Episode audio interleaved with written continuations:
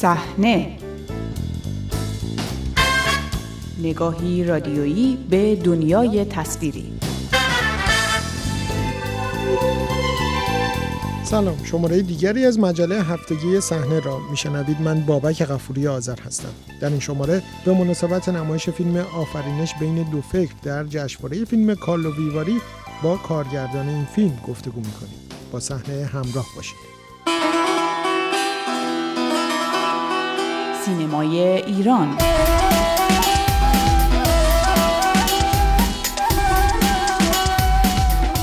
جشنواره فیلم کارلو ویواری از معتبرترین رویدادهای سینمایی منطقه اروپای مرکزی و شرقی امسال در 57 مین دورش نگاه ویژه‌ای به سینمای ایران دارد و به جز نمایش چندین فیلم ایرانی در بخش‌های معمول مسابقه و مرورش در قالب یک بخش جداگانه با نام تولدی دیگر سینمای ایران اینجا و اکنون هشت فیلم بلند داستانی و یک فیلم مستند را که عموماً مزامین و ساختاری متفاوت از جریان مرسوم دارند نمایش می‌دهد.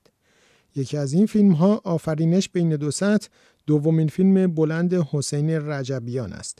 فیلم اول آقای رجبیان مثلث واژگون نام داشت که ساخت آن باعث بازداشت و محکومیتش شد. او بیش از دو سال در زندان بود و پس از آزادی فیلم آفرینش بین دو سطر را سال 1398 ساخت. به بهانه نمایش این فیلم در جشنواره کالوویواری با حسین رجبیان گفتگو کردم و نخست از او درباره چگونگی ساخت این فیلم پرسیدم. تازه از زندان آزاد شده بودم یک فیلم نامه ای رو تونسته بودم که در واقع در زندان بنویسم ولی متاسفانه نتونستم از زندان اون فیلم نامه رو بیارم بیرون و مجدد سریعا فیلم نامه ای نوشتم پس از آزادی و تونستم با هزار داستانی که همه احتمالا شنوندگان شما می‌دونن تونستم اون فیلم رو بسازم و دقیقا مصادف شد بعد از آزادیم. بله. و اصلا دنبال گرفتن مجوز هم نرفتین. اگه اشتباه نکنم اون فیلم اول بلندتون رو یک پروانه ساخت گرفته بودید براش درسته؟ برای فیلم اول بلندم برای ساختش یک پروانه فیلم کوتاه داشتم که هیچ ربطی در واقع به خود فیلم نداشت و پس از اینکه دستگیر شدم فیلم رو سانسور کردن خودشون فرستادن به در واقع اون اداری مربوطه و مجبور کردن که فیلم سانسور شده مجوزی دریافت کنه ولی از جانب من نبوده حقیقتا. ولی خب شرایط بگونه ای بوده که نمی‌شد کاری کرد واقعا و متاسفانه اون فیلم اول من هیچ وقت اون نسخه اصلیش وجود نداره وگرنه من احساس می‌کنم که فیلم خیلی بهتری بود. و بر این اساس هیچ وقت در واقع در مناسبات اداری و قانونی که در جمهوری اسلامی هست به عنوان گرفتن مجوز از وزارت ارشاد و این موارد دست کم برای فیلم های بلندتون وارد نشدید نه نه حتی برای فیلم های کوتاه حتی برای مستند در واقع فیلم های مستندم. نه هرگز مثلا به شکل رسمی که بخوام فیلم نامی کاملی رو ارائه بکنم هرگز. من یادمه که یه فیلم نامی داشتم به نام سنگ در آب میافتد بسیارم جوون بودم. فیلم راجع به یه زنی بود که بنا به یه رسومی میرقصید و هیچ وقت یادم نمیره. انقدر با من بد برخورد کردن. انقدر اصلا بحث رو به سخره گرفته بودن که فکر می‌کنی اینجا در واقع نیویورک و شما اومدید که فیلم بسازید. اصلا بر من خیلی عجیب بود چون من هیچ چشماندازی برای این نوع برخورد نداشتم. البته گفتم خیلی جوون بودم. ولی خب من با تئاتر شروع کردم و در تئاتر در 19 سالگی اولین بار سانسور شدم. و می‌دونستم که با چه قماشی طرفم و هرگز سعی نکردم که سرخم بکنم برای اینکه فیلم بسازم. چرا که فکر می‌کنم پیش از هر چیزی من یه نمایشنامه نویسم و عکاس و خوشبختانه نمایشنامه نویسی و عکاسی. حالا عکاسی خیلی کمتر ولی نمایشنامه نویسی نیاز به مجوز هیچ احد و ناسی در جهان نداره. دلم خوشه که چند تا کار می‌تونم انجام بدم به همین خاطر هیچ وقت هیچ کس نمی‌تونه من رو مجبور بکنه که شرایطی رو بپذیرم که هیچ اعتقادی بهش ندارم. و خب ایده این فیلم گفتید به نوعی از دوران زندان می اومد الان خیلی با فیلم تمثیلی و تا حدودی استعاری هم مواجه هستیم. این فضا این به نظر می‌رسه مواجهه نسلی چگونه تو زندان در واقع این پرسش هایی که انگار یک نسلی داره نسبت به هم نسل قبلش و همین ابهام هایی که درباره آفرینش نسل های بعد داره این چگونه تو زندان به ذهنتون رو اومد در زندان انسان ها با نگاه های متفاوت در واقع حضور داشتن. برای من خیلی جالب بود که انسانها چگونه می‌توانند با نگاه های متفاوت که اکثرا در تضاد هست با همدیگه در کنار همدیگه زندگی بکنن و البته با چالش های بسیار بالا و بسیار بسیار زیاد. من پیش از این یک ایده داشتم در ذهنم و بعد وقتی که دیدم این فضا و شرایطی که همه انسان هایی که در کنار هم هستن یه نوع به نوعی قربانی هستن و سعی می‌کنن از بیشتر قربانی شدن خودشون جلوگیری بکنن. گفتم که این ایده بسیار خوبه و میشه روش کار کرد. و البته قضیه نسل ها همیشه در کشوری که همیشه آماده انقلابه خب خودتون بهتر می‌تونید یک مسئله همیشه بروزیه و من احساس می‌کنم که برای اینکه این فیلم ساخته می‌شد اجتماع به اندازه کافی به من خوراک داده بود و منو آماده کرده بود که بتونم یه همچین فیلمی بسازم. اما اینکه آیا این فیلم رو اون اجتماع میپذیره یا میپسنده این دیگه واقعا مرحله بعدیه که باید چون هیچ وقت شانسی رو نداشتم که فیلمام اکرام بشه در ایران نمی‌تونم به زرس قاطع بگم در مجموع چه دوران زندان انفرادی و چه در بندهای عمومی چه مدتی شما در زندان بودین؟ من با اعتصاب دوران انفرادی و در واقع در دور دوره هایی که حالا به شکل پاره وقت و زمانهای کوتاهتر بازداشت می شدم تقریبا دو سال نیم در زندان گذروندم. به شکل یک سره یک سال نیم در زندان اوین بودم و چندین ماه در در واقع زندان انفرادی بودم. باز هم البته در اوین بود در, در, در بند دو الف بود و در ساری بود و در جاهای دیگه متاسفانه. ولی خب نهایتا تقریبا دو سال نیم من در زندان بودم. و چگونه تونستین به نوعی شرایط ساخت و فیلمبرداری این فیلم رو انجام بدین؟ یعنی در واقع همکارانتون چگونه به خصوص بعد از اون دوران بازداشت های طولانی مدت در بیرون از زندان تونستید شرایط ساخت این فیلم رو فراهم بکنید؟ در فیلم فضاهای بیرونی هم می‌بینیم. یک جور فیلمبرداری پنهان داشتید. بله بله بله. من راجع به فیلم برداری این فیلم باید بگم که همیشه دوستانی بودن که به من کمک بکنن. و مجوزهاشون رو در اختیار من قرار بدن. چون من به شکل مستقیم هرگز نمی‌تونستم فیلم بسازم در ایران. تونستم از دوستانم کمک بگیرم و کارهای اداری که البته به فیلمنامه من هیچ ربطی نداشت رو دوستانم برای من انجام دادن و محیطی رو تونستن آماده بکنن که من در واقع چون این فیلم رو تنهایی ساختم و خودم فیلم برداری کردم به همین خاطر تونستم به نوعی نقش یکی از عوامل یک گروهی رو بازی بکنم که نامش در جای ثبت نیست و نمی‌تونه در واقع خیلی مانور بده و بیشتر دوستان من به من کمک کردن که بتونه این فیلم فیلم ساخته بشه. و البته هیچ وقت منتظر تهیه کننده نبودم و نیستم چون مرحوم پدرم همیشه اعتقاد داشت که باید حمایت بشه از این نوع سینما و چون این حمایت رو همیشه خودم در واقع به وجود آوردم با هزینه شخصی خودم فیلم ساختم. دستم تا حدودی باز بود که بتونم حداقل کارهایی که دلم می‌خواد رو انجام بدم و این فیلم به این شکل ساخته شد. و در مقطعی هم تصمیم گرفتین به نوع یک حرکت در اعتراضی انجام بدین و فیلم رو به صورت عمومی بر روی یوتیوب منتشر کنین البته به نظر طولانی مدت نبود و برای مقطع کوتاهی بود. اون مقطع چگونه این تصمیم رسیدید فکر می‌کنم در بهمن سال 98 بود و پس از اعتراض های آبان و سرنگونی هواپیمای اوکراینی. بله بله. یادم تازه از زندان اومده بودم بیرون. و هر روز خبر بعد میشنیدم و بعد از اینکه اصلا در مورد ماهشر خبری اومد که هزاران آدم رو در نیزارها کشتن یعنی انقدر هممون عصبانی بودیم که دیگه هواپیمای اوکراینی رو اوکراینی رو که زدن اصلا این عصبانیت به اوج خودش رسید و واقعا باید یه کاری می‌کردم من یادمه که همه داشتن اعتراض می‌کردن و اگر انقلابی امروز در ایران جریان داره از اون عصبانیت سال 98 آبان سال 98 واقعا یک نقطه عطفی بود برای روی کرد انقلابی مردم ایران.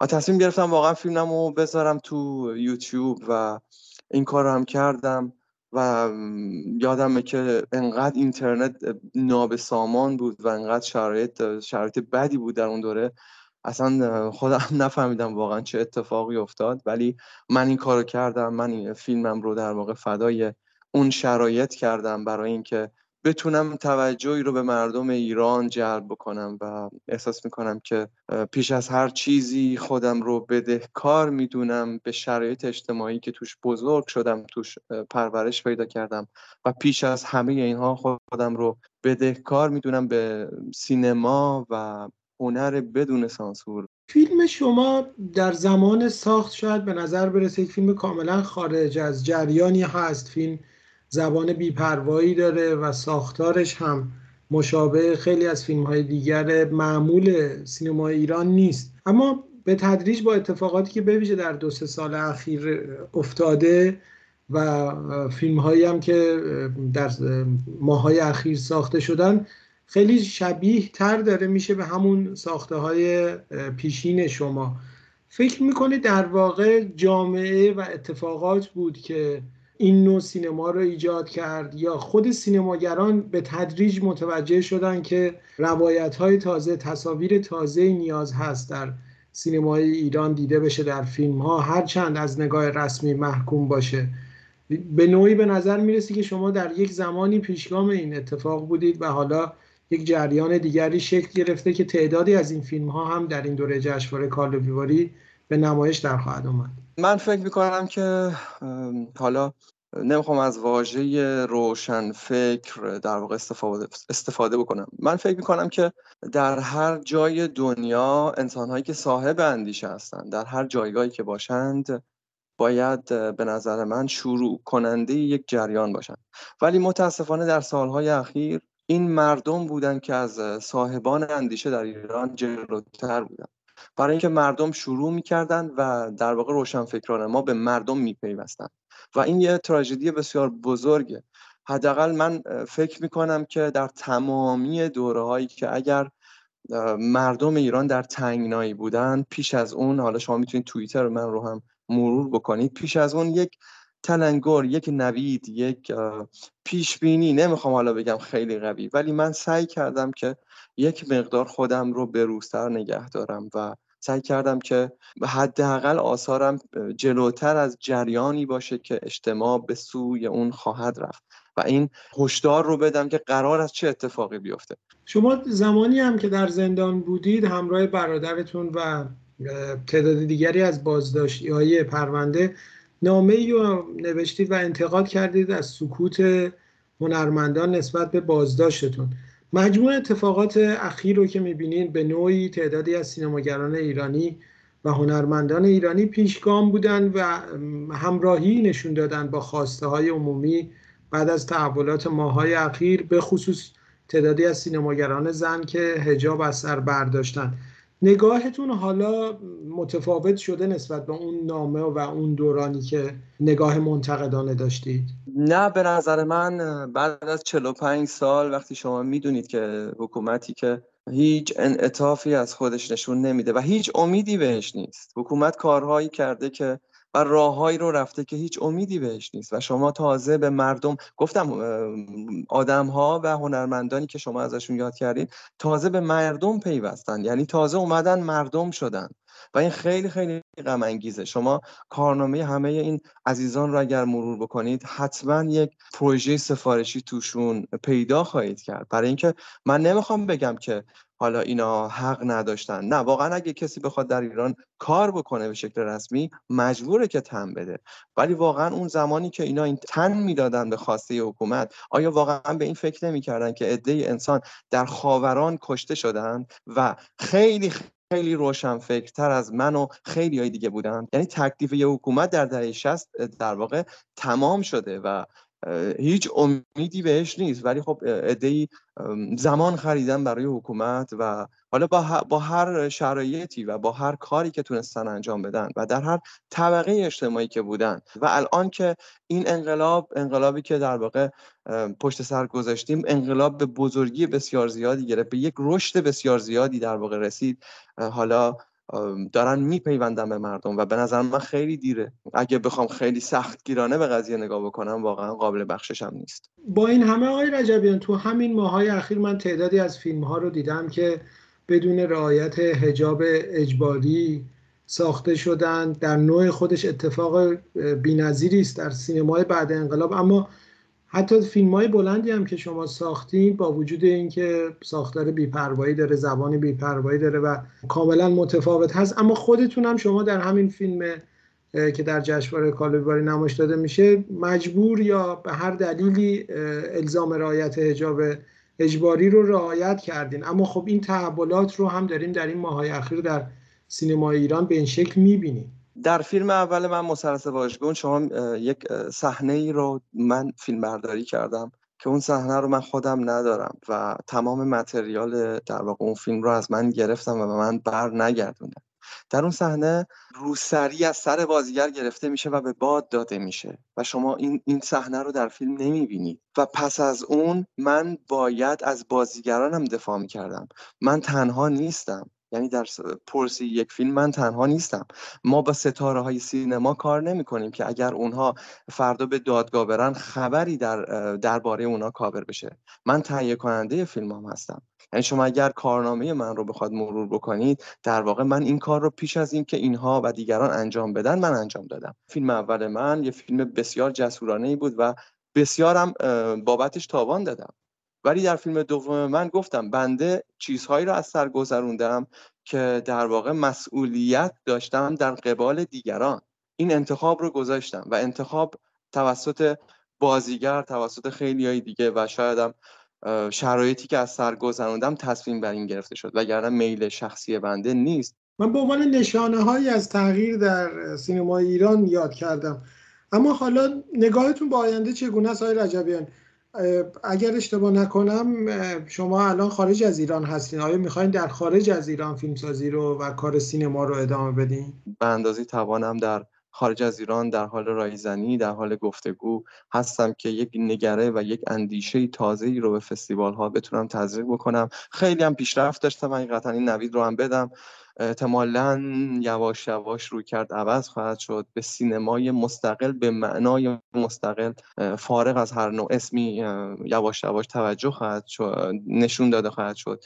و تمام سعی من در واقع اینه که در خارج از ایران بتونم فیلم بسازم و با همون روال سابق و پروژه هم در واقع روی میز دارم که در حال گفتگو با چند کمپانی بزرگ سینمایی هستم و بسیار امیدوارم که حداقل به عنوان کسی که خواسته به نوعی از سانسور فرار بکنه یا من که مبارزه خودم رو کردم و هیچ وقت نمی‌تونم به خودم خورده بگیرم که چرا کم گذاشتم. نه من واقعا 11 سال گذشته تمام جوانیم و تمام هزینه و قدرت خانوادم رو گذاشتم برای اینکه بتونم با هنر بدون سانسور ادامه بدم. ولی خب به حال نشد که در ایران کار بکنم ولی پروژه بعدیم احتمالا و یقینا در خارج از ایران خواهد بود و احتمالا در کشور فرانسه با سپاس از همراهی شما نسخه کامل این گفتگو را می توانید در وبسایت رادیو فردا بشنوید. تا هفته آینده شب و روز خوش.